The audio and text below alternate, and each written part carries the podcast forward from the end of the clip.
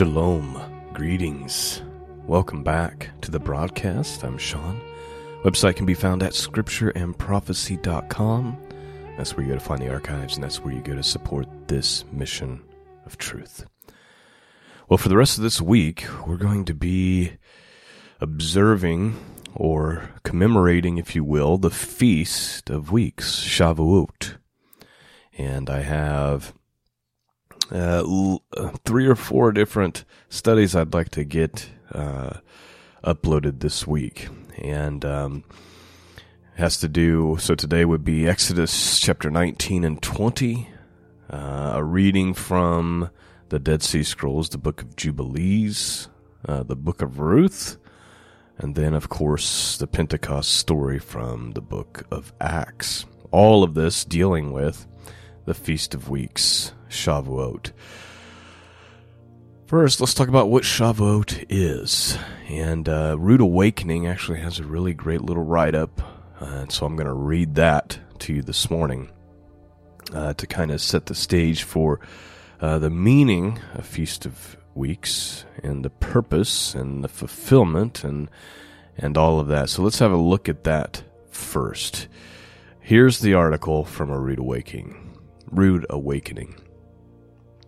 The fire, the thunder, the awesome voice of the Almighty Himself delivering the Ten Commandments. And that was just the first Shavuot. On this same day in history, the mighty rushing wind of the Holy Spirit was given to Yeshua's disciples in Jerusalem.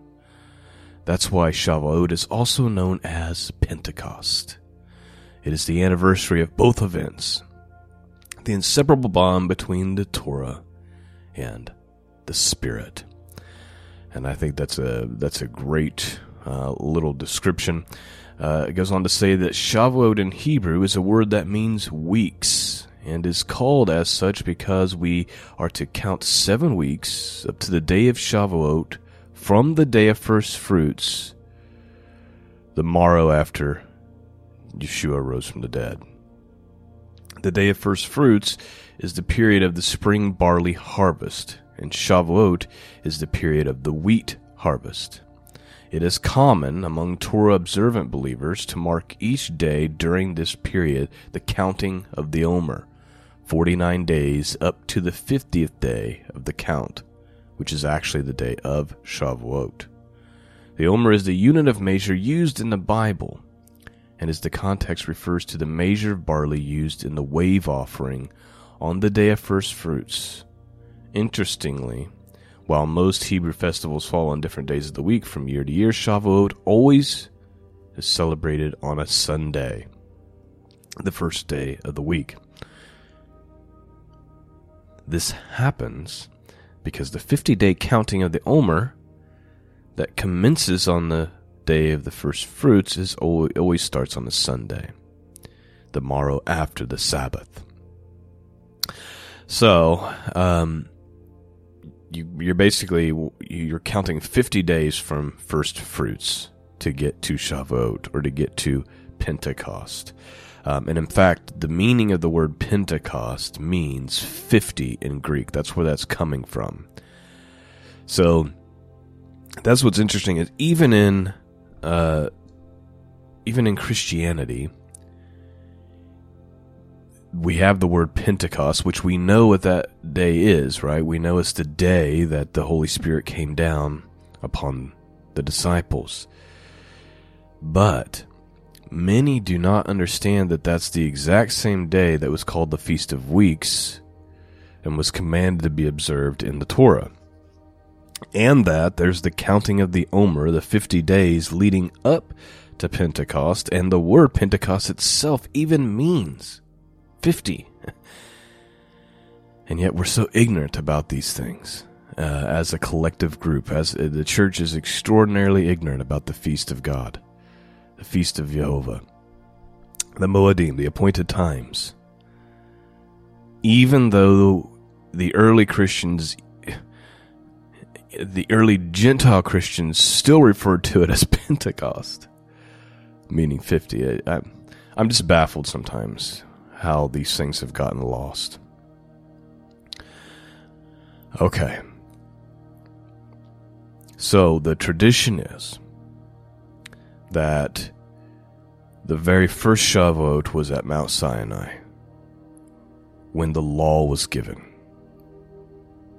Although the Book of Jubilees from the Dead Sea Scrolls begs to differ. We'll look at that uh, tomorrow, Lord willing. But the Book of Jubilees seems to think that this, the first is uh, at, right after the flood, right after the flood of Noah.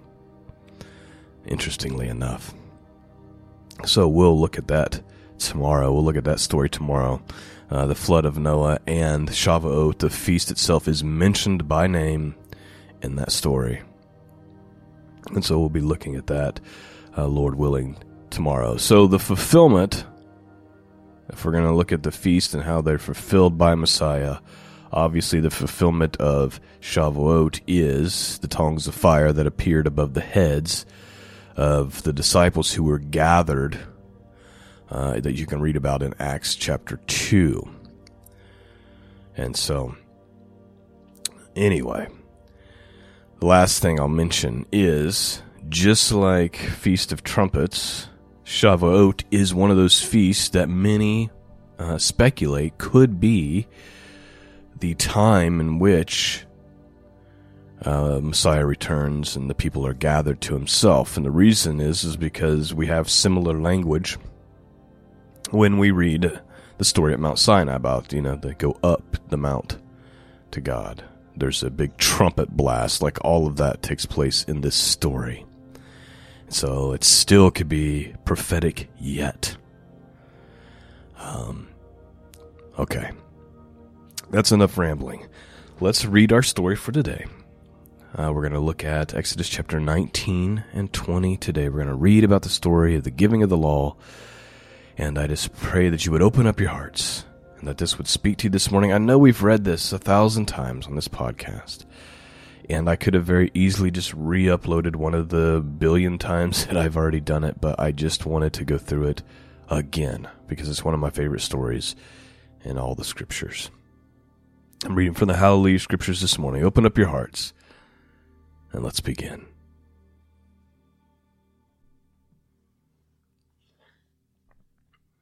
In the third month, after the children of Israel had come out of the land of Mitzrayim, that is to say, Egypt, on this day they came to the wilderness of Sinai. For they departed from Rephidim, and had come to the wilderness of Sinai, and camped in the wilderness. So Israel camped before the mountain. And Moshe went up to Elohim.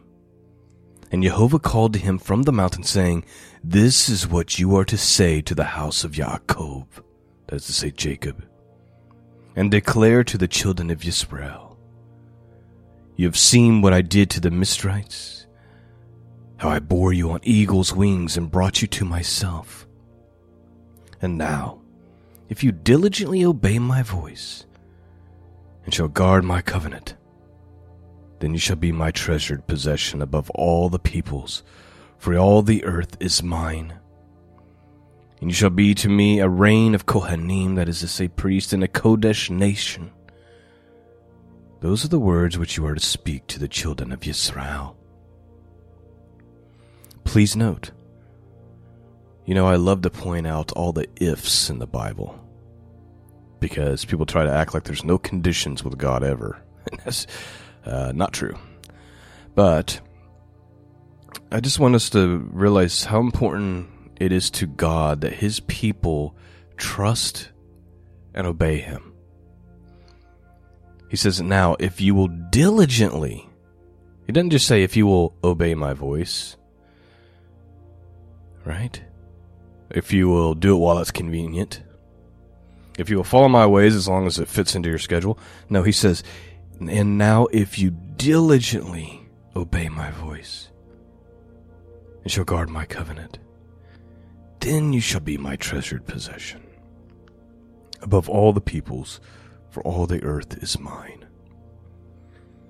Continuing on. Verse 7 And Moshe came and called to the elders of the people, and put before them all these words which Jehovah commanded him.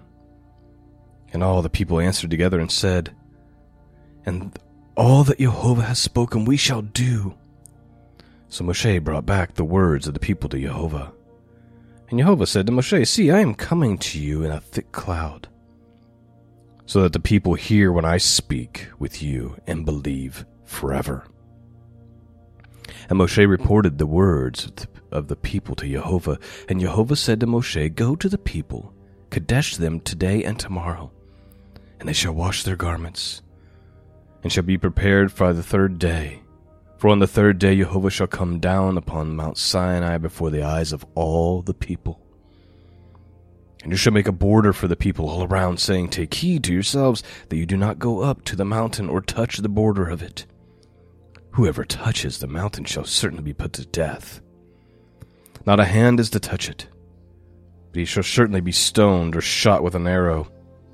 Whether man or beast, he shall not live. When the trumpet sounds long, let them go up to the mountain. So please note there's that language. When the trumpet sounds long, go up. Right? And that's what we read in, in Thessalonians. There'll be the the great trumpet of God. Continuing on. And Moshe came down from the mountain to the people and Kadesh the people and they washed their garments, and he said to the people, Be prepared by the third day. Do not come near a wife.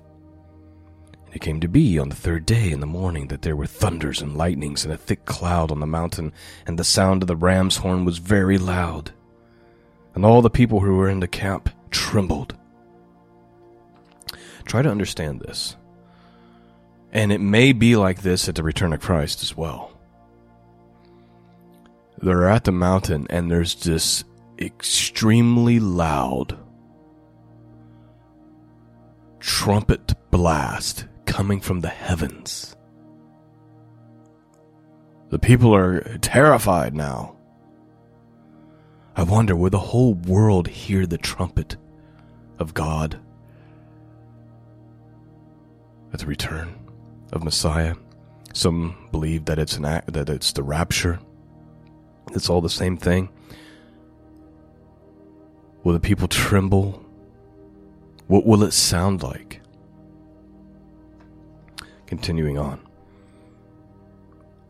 So the sound of the ram's horn was very loud, and all the people who were in the camp trembled. And Moshe brought the people out to the camp to meet with Elohim, and they stood at the foot of the mountain. And Mount Sinai was in smoke, all of it, because Jehovah descended upon it in fire and its smoke went up like the smoke of a furnace, and all the mountain trembled exceedingly. And when the blast of the ram's horn sounded long and became very strong, Moshe spoke, and Elohim answered him by voice. Okay, uh, please note. So you got the big loud trumpet the ground is shaking, the mountain is shaking, the mountain is on fire, and smoke is rolling off of it like a furnace. And then they hear the literal, audible voice of God. And Jehovah came down upon Mount Sinai on the top of the mountain, and Jehovah called Moshe to the top of the mountain, and Moshe went up. And Jehovah said to Moshe, Go down, warn the people, lest they break through unto Jehovah to see, and many of them fall. And let the Kohanim who come near Jehovah Kodesh themselves too, lest Jehovah break out against them. And Moshe said to Jehovah, The people are not able to come up to Mount Sinai, for you warned us, saying, Make a border around the mountain and Kadesh it. And Jehovah said to him, Come, go down, and then come up, you and Aaron with you. But do not let the Kohanim and the people break through to come up to Jehovah, lest he break out against them. Moshe went down to the people and spoke to them. Chapter 20 And Elohim spoke all these words, saying, I am Jehovah your Elohim, who brought you out of the land of Mizraim and out of the house of slavery. You have no other mighty ones against my face. You do not make for yourself carved images, or any likeness of that which is in the Shemayim above, or which is in the earth beneath or which is in the waters under the earth. You do not bow down to them, nor serve them, for I, Jehovah your Elohim, am a jealous El, visiting the wickedness of the fathers and the children to the third and fourth generations of those who hate me, but showing kindness to the thousands and to those who love me and guard my commandments. You do not bring the name of Jehovah your Elohim to naught, for Jehovah does not leave the one unpunished who brings his name to naught. Remember the Sabbath day to Kadosh it. Six days you labor and you shall do your work, but on the seventh day it is a Sabbath of Jehovah your Elohim. You do not do any work, you nor your son, nor your daughters, nor your male servant, nor your female servant, nor your cattle, nor the stranger within your gates. For in six days Jehovah made the Shemayim and the earth and the sea and all that is in them, and rested on the seventh day. Therefore Jehovah Barak, that is to say, bless the Shabbat day, and kadosh it. Respect your father and your mother, so that your days are prolonged upon the earth which is the land which Jehovah your Elohim is giving you. By the way, this is one of the few commandments that comes with a promise. Respect your father and your mother, so that your days are prolonged upon the land which Jehovah your Elohim is giving you. So you honor your parents, even if they don't deserve honor. You honor them as your as a commandment from God. And it's mentioned more than once in the scriptures. Long life to those who do that. That doesn't mean you have to remain in a relationship with toxic parents or abusive parents or anything like that. It's just about your posture towards them. Verse 13 You do not murder. You do not commit adultery. You do not steal. You do not bear false witness against your neighbor. You do not covet your neighbor's house. You do not covet your neighbor's wife, nor his male servant, nor his female servant, nor his ox, nor his donkey, or whatever belongs to your neighbor. And all the people saw the thunders and lightnings and flashes and the sound of the ram's horn and the mountains smoking, and the people saw it, and they trembled, and they stood at a distance. And said to Moshe, You speak with us, and we hear, but let not Elohim speak with us, lest we die. Please note, it, you don't realize how unholy you are how deserving of death you are until you're in the presence of God. We saw that with the prophet Isaiah, right? Woe is me, he says, I'm undone. I live amongst a people of unclean lips. The people are seeing the lightning and the thunder and the earthquakes, and they're hearing the audible voice of God and this trumpet sound that's shaking the whole earth coming from the heavens and they realize just how small they really are. And they're like, we can't even we can't even be in this presence and hear these things. We're going to die just from the voice of God. you know, Moses, you go talk to God. We'll talk to you and you go talk to God. Like, be the mediator. Which is prophetic, right? Who's our mediator now? Our Messiah, of course.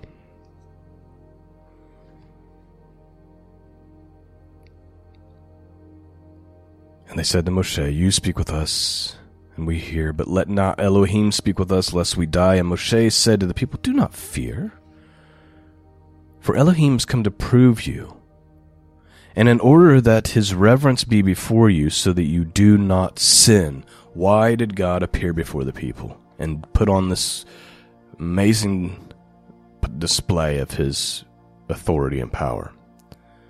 As if they hadn't already seen it with the Dead Sea and all the plagues and all that, but here now, they're hearing him. Uh, there's no question that he is the one true God, the only God. It's so they do not sin. What is the beginning of wisdom? the fear of the Lord. Why? Because that fear is what keeps you from going astray. If you have a casual attitude towards sin, you don't fear God, which means wisdom is not in you. All of this was so that they would not have an excuse. And so that they would tremble at the idea of offending a righteous and holy God.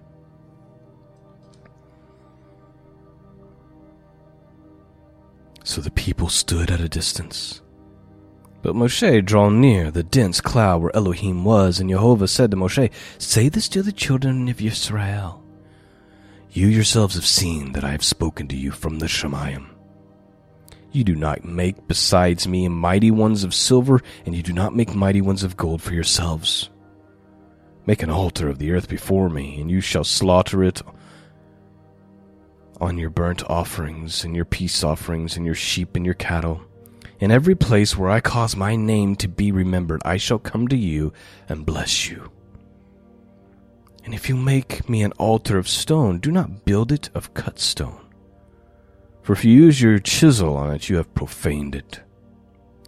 Nor do you go up by steps to my altar, lest your nakedness be exposed on it.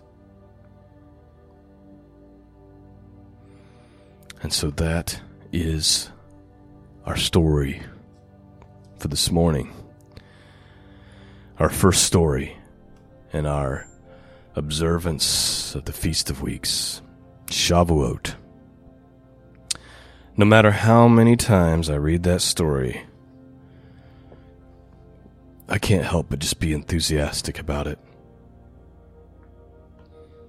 It never gets old it never ceases to draw me in. And I pray that it's the same with all of you. I mean, it's probably the second or third time you've heard it this year just from my podcast alone. But I pray that you've been blessed as a result. It's an important story. It's one that should be embedded in all of our hearts. People think that the commandments of God don't matter today. Let me ask you is it still a sin to murder? Of course. Is it still a sin to covet your neighbor's wife? Of course. Is adultery still a sin? Of course. The commandments still matter. John says this is how we know that we love God, that we observe his commandments, and his commandments are not grievous. That's the Apostle John. What Jesus say? You think lust is bad. Or you think adultery. You think, no, no, no, no. I tell you that if you even look at a woman with lust, you've committed adultery with her in your heart already. If anything, Jesus made it more clear what these sins are and raised the bar, if anything. If you hate your brother, you've committed murder. What?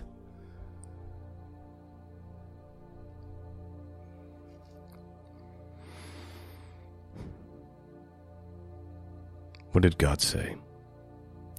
If you will diligently, diligently obey my commandments. Let's not have a casual attitude towards God and towards sin. Rather, let's do the opposite. Let's be zealous for His Word. Let's be zealous for the things He's asked us to do. They're not grievous. It's our great privilege to be the children of God, to be separated from the rest of this wicked world. I don't want to be like that. I don't want to be like this world.